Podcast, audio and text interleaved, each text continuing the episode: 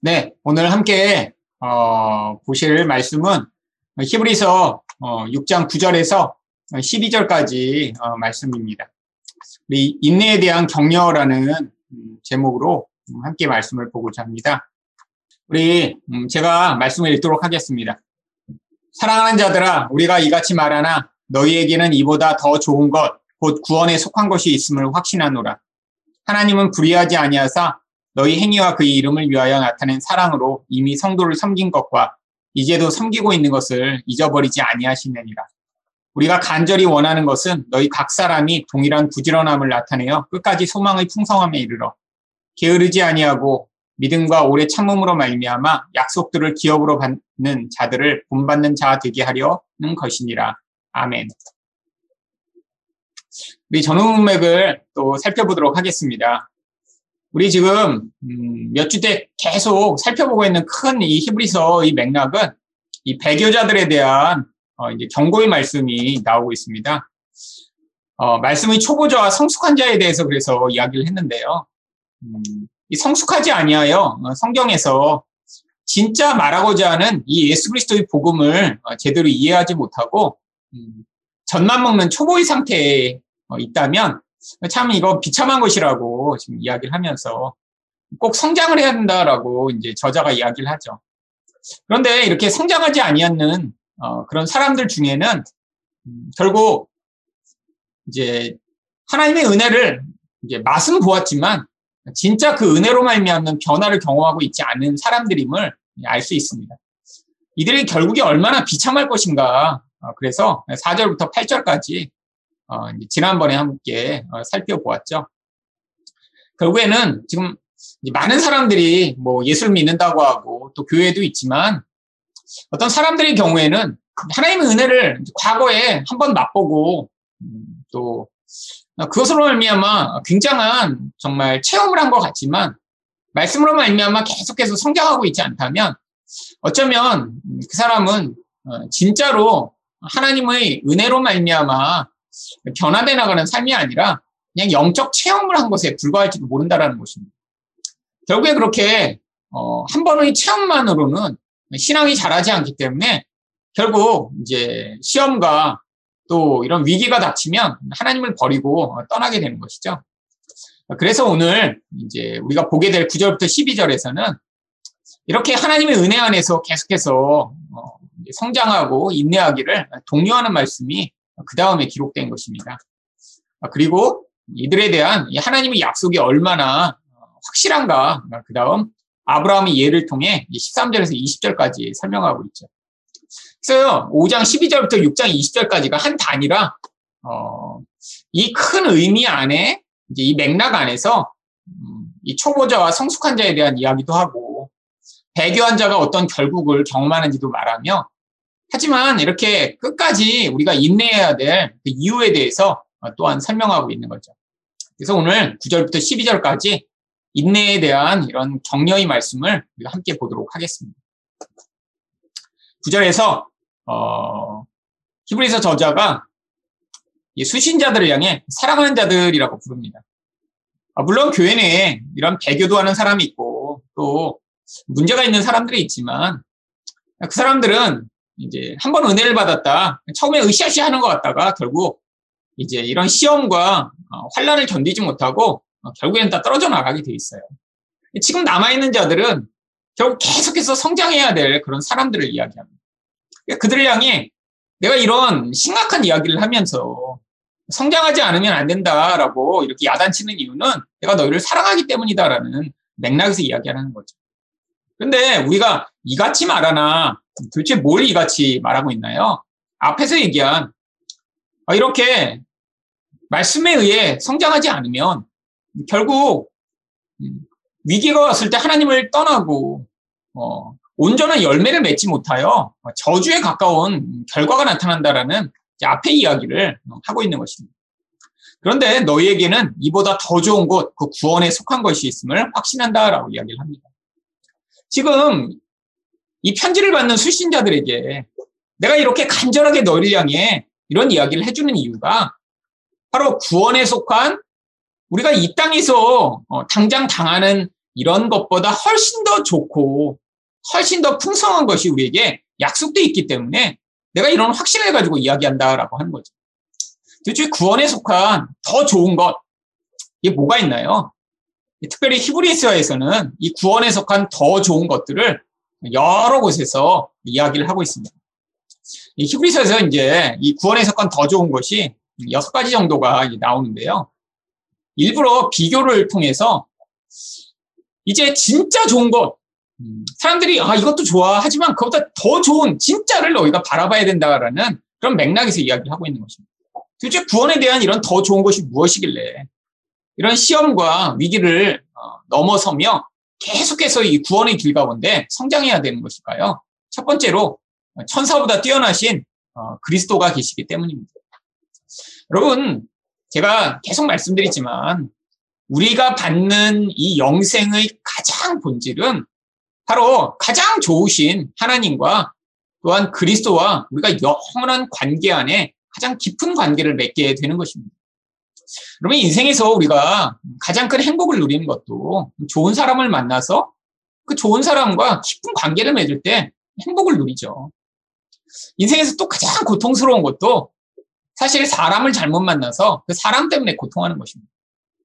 근데 사람은 아무리 내가 고르고 애를 쓰고 미리 시뮬레이션을 하고 테스트를 하고 그래도 사실 그렇게 온전한 사람을 만나는 게 불가능합니다.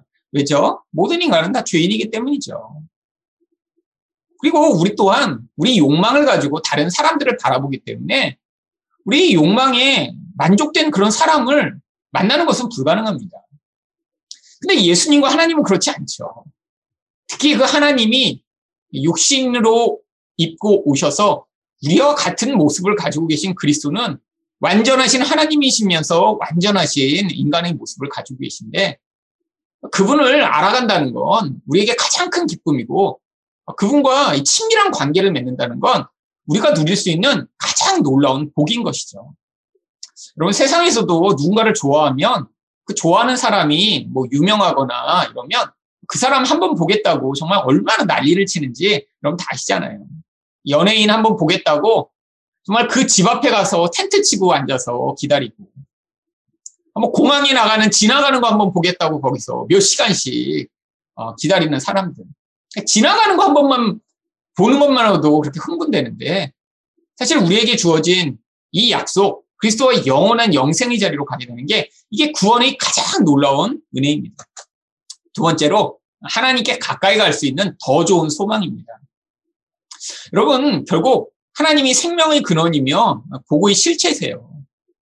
하나님과 가까이 한다는 건 결국 우리가 만족하고 행복할 수 있는 가장 유일한 길입니다.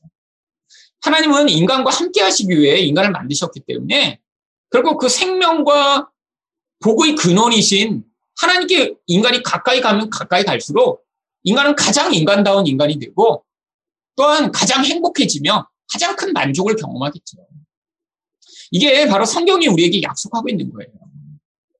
이 땅에 있는 것들이 아무리 좋아 보여도 결국 하나님만은 복이 없으며 결국 이 하나님을 우리가 맛보아 알아가는 그 자리에 서게 되는 거예요. 이게 우리가 가지는 어떤 다른 것보다 가장 좋은 소망입니다. 세 번째로 더 좋은 언약의 보증인 예수 그리스도세요. 여러분, 우리에게 미래가 어, 이렇게 정말 하나님이 약속하신 하나님의 나라와 그 복이 약속되어 있지만 도대체 어떻게 믿을 수 있죠? 여러분, 바로 그 약속으로 예수 그리스도가 오신 것입니다. 구약에는 하나님이 이 약속을 보여주시기 위해 양을 잡으셨고 우리가 그것을 믿으라고 하셨지만 지금은 하나님이시 예수님이 직접 오셔서 피를 흘리셔서 우리에게 그 자기 생명으로 그 약속을 성취하시고 본인이 더 좋은 언약의 보증이 되어 주셨어요. 그래서 예수 그리스도의 십자가를 우리가 보게 되는 순간 언약이란 게 뭐죠? 사실 당사자가 다 약속을 지켜야 그 언약의 결과를 누릴 수 있습니다. 우리가 하나님과 언약을 맺었어요. 하나님이 우리에게 이렇게 복을 주실 텐데 그러면 우리도 하나님만을 믿고 하나님께 충성하기로 약속을 했지만 우리가 약속을 깨뜨렸잖아요. 죄를 짓는 게 약속을 깨뜨린 것입니다.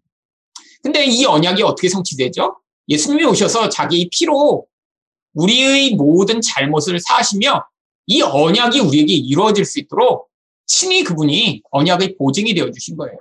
그러니까 우리가 실패하고 그 약속을 어기더라도 우리 계속 그 하나님의 약속이 우리에게 주어질 그런 기회가 있는 것입니다. 또한 더 나은 영원한 소유가 우리에게 약속돼 있어요. 여러분, 이 땅에서 아무리 많은 것을 가져도 참 그 얼마나 허무합니까? 여러분, 나중에 죽을 때 하나도 가지, 가지 못해요. 유명한 이야기 있죠? 알렉산더가 정말 세상을 서른 살에 다 점령했다고 하는데, 모기 한 마리 때문에 죽었습니다. 말라리아에 걸려서. 근데 죽으면서 자기 관을 양 옆에 구멍을 파서 자기 손을 이렇게 밖으로 내놓은 채로 자기를 묻어달라고 얘기했어요. 이유가 뭐냐면, 여러분, 서른 살이면 여기 지금 얼마나 어린 거죠? 음. 사실, 진짜 몇 살 안 산 거 아니에요. 근데 세상을 정복했는데, 모기 한 마리 때문에 죽어가며, 결국 아무것도 가지고 가지 못한다는 것을 정말 자기가 스스로 자기 죽음을 통해 보여주고자 한 거죠. 여러분, 사실 우리 인생 가운데 하지만 가장 귀한 소유가 무엇인가요? 영원한 소유가 있어야 됩니다. 잠깐 가졌다가 잊어버리는 그런 종류의 소유가 아니라. 여러분, 그 영원한 소유에 대한 약속이 바로 하나님의 나라로 우리에게 주어져 있는 거죠. 또 더 좋은 부활이 있습니다. 이 부활은 무슨 맥락에서 나온 거냐면, 사실 우리 주변에 사랑하는 사람들이 죽어요. 특별히 이 히브리서의 맥락 가운데는 순교를 당해 어, 핍박을 받다 죽임을 당합니다. 근데 어, 우리가 사랑하는 사람을 잃어버리면 얼마나 가슴이 아파요. 지금 살아서 더 친밀감을 누리고 싶고 어, 더 같이 있고 싶은데 그럼 사랑하는 사람을 잃어버린다면 우리 너무 슬플 것입니다. 그런데 그것보다 훨씬 더 좋은 미래가 우리에게 약속되어 있다는 거예요. 여러분 아무리 좋은 사람도 아니, 물론 잃어버리면, 미리 돌아가시면 슬프고 힘들겠죠. 하지만 같이 있으면요. 또 같이 있으면 힘듭니다. 여러분, 돌아가시면 서운하지만 또 같이 있으면 힘들고 어려운 경우가 굉장히 많아요. 여러분, 이 양면성, 인간의. 여러분, 그런데 우리가 하지만 슬픈 거는 여기서 못 보는 게 슬프지만 우리에겐 뭐가 약속돼 있어요? 더 좋은 부활이 약속돼 있다는 거예요. 그래서 심지어는 내 사랑하는 사람을 잃어버릴지라도 그게 우리에게 절망과 좌절이 아니라 영원한 것을 바라볼 수 있는 소망의 이유가 된다는 것입니다. 마지막으로 아벨의 피보다 더 나은 예수의 뿌린 피입니다. 이 아벨은 결국 예수님의 모형이었어요. 의로운데 불의한 자를 의 칼에 맞아 돌에 맞아 죽었죠.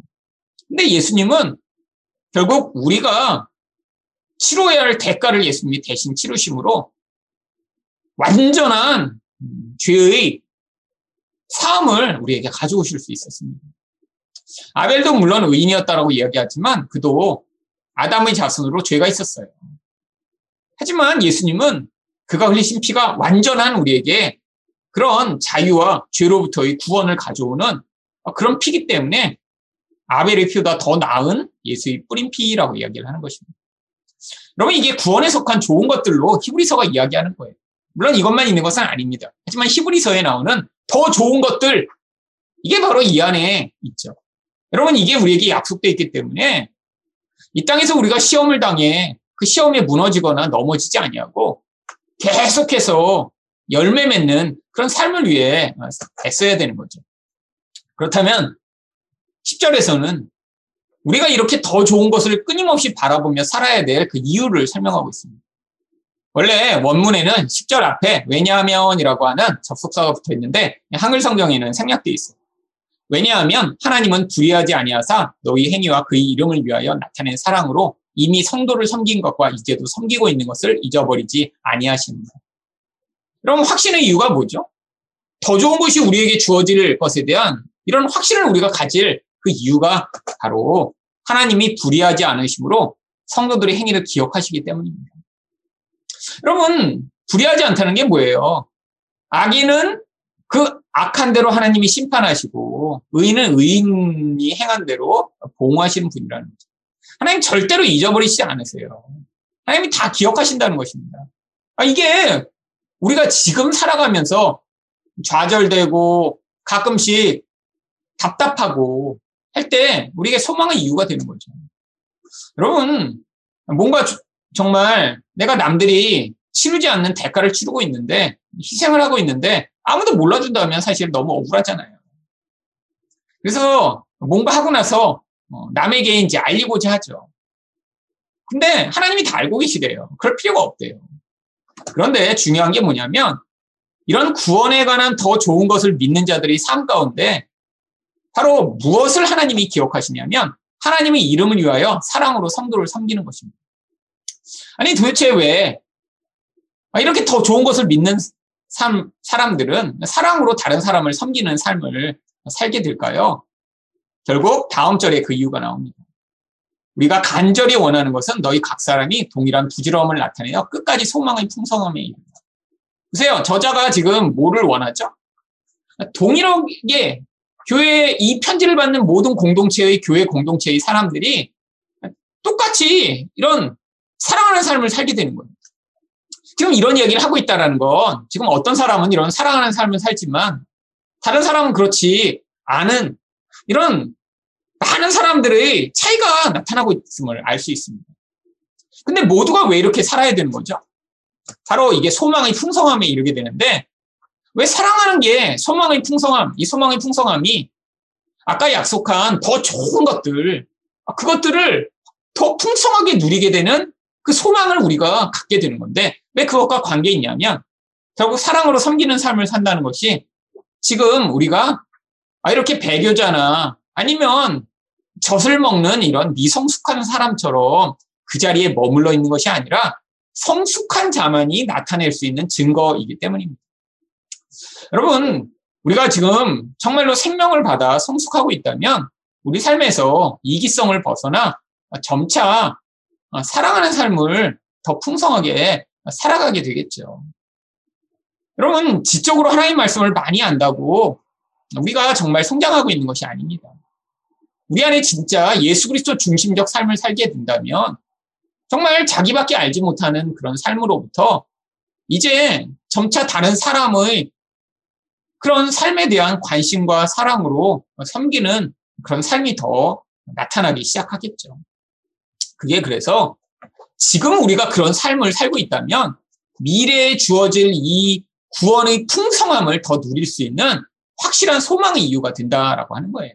그래서 모두가 지금 우리가 안에 이렇게 구원이 더 풍성을 우리가 정말 누리고 있는지는 확인은 안 되지만 정말 모두가 이런 부지런하게 사랑하는 삶을 살고 있는 걸 보게 되면 아, 사람들이 다 지금 예수 그리스도 안에서 이렇게 지금 열매 맺으며 성장하고 있구나를 알게 되면서 아, 그러면서 정말 이 저자가 자기가 원하는 이 간절한 소원이 이루어지고 있구나라고 지금 확신하게 된다는 거예요. 사실 어, 이 교회 내에서 만약에 모두가 이런 성숙한 모습으로 살아가고 있다면 정말 얼마나 행복할까요? 그렇잖아요. 사실 미성숙함의 가장 어, 중심적 모습은 결국 자기밖에 알지 못하는 것입니다. 그냥 내 주장만 하고 내 뜻이 이루어지길 원하고 내 체면과 내 음, 영광이 드러나길 원하고 근데 모두가 서로 서로를 위해 관심과 사랑을 보이며 어, 정말로 그런 삶을 공동체가 누리고 있다면 이게 정말 미래에 완성될 그 구원의 풍성함을 지금 이미 누리고 있는 소망의 이유가 되는 거죠. 그래서 이것이 바로 배교하는 자들과는 전혀 다른 삶입니다. 그렇기 때문에 12절에서 게으르지 아니하고 믿음과 오래 참음으로 말미암아 약속들을 기업으로 받는 자들을 본받은 자 되게 하려는 것이다라고 이야기를 합니다. 그리고 이미 이렇게 하나님이 주신 약속을 받은 사람들이 있다는 거예요. 누가 받았을까요? 공동체에 있는 환란으로 말미암아 이미 하나님 나라에 간 사람들이죠. 아 그리고 믿음의 선진들이죠. 바로 이들은 이미 약속을 다 누리고 있어요. 근데 우리가 지금은 뭐를 해야 돼요? 게으르지 아니하고 믿음과 오래 참음으로 이미 그런 하나님의 약속을 풍성히 누리는 사람처럼 우리도 그 길을 따라가야 한다라고 하는 것입니다. 그래서 약속들을 기업으로 받기 위해선 게으르지 아니하고 믿음과 오래 참음이 필요한데 왜 이런 게 지금 필요한 것인가요? 성도를 향한 유혹과 핍박이 사실 세상에 너무 많기 때문이에요. 여러분, 지금이나 고대나 마찬가지지만 상황과 환경이 달라지면서 아, 그런 유혹과 핍박이 다른 면모로 미치는 것이죠. 히브리서에서는 어떤 핍박과 어떤 유혹이 있었나요? 대표적으로 히브리서 11장 36절부터 38절을 보시면 또 어떤 이들은 조롱과 채찍질 뿐 아니라 결박과 옥에 갇히는 시련도 받았습니다. 돌로 치는 것과 톱으로 켜는 것과 시험과 칼로 죽임을 당하고 양과 염소의 가죽을 입고 유리하여 궁핍과 환란과 학대를 받았습니다. 이런 사람은 세상이 감당하지 못하느니라 그들이 광야와 산과 동굴과 토굴에 유리하였느니라. 만약에 지금 이 시대에 어, 이 로마 시대에 있었던 것 같은 이런 핍박이 임한다면 아마 교회는 아마 한 100분의 1로 줄어들 것 같아요.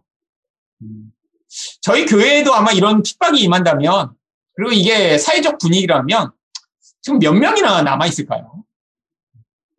참 이거 쉽지 않은 거죠. 쉽지 않은 거죠. 아, 물론 이렇게 핍박이 많을 때는 하나님이 성령으로 임하는 강력한 은혜가 있습니다. 그러니까 지금의 우리 수준에서는 상상하지도 못하는 그런 헌신과 아, 그러한 믿음으로 말미암아 죽음도 불사하고 믿음을 발휘하는 사람들이 분명히 나타나죠.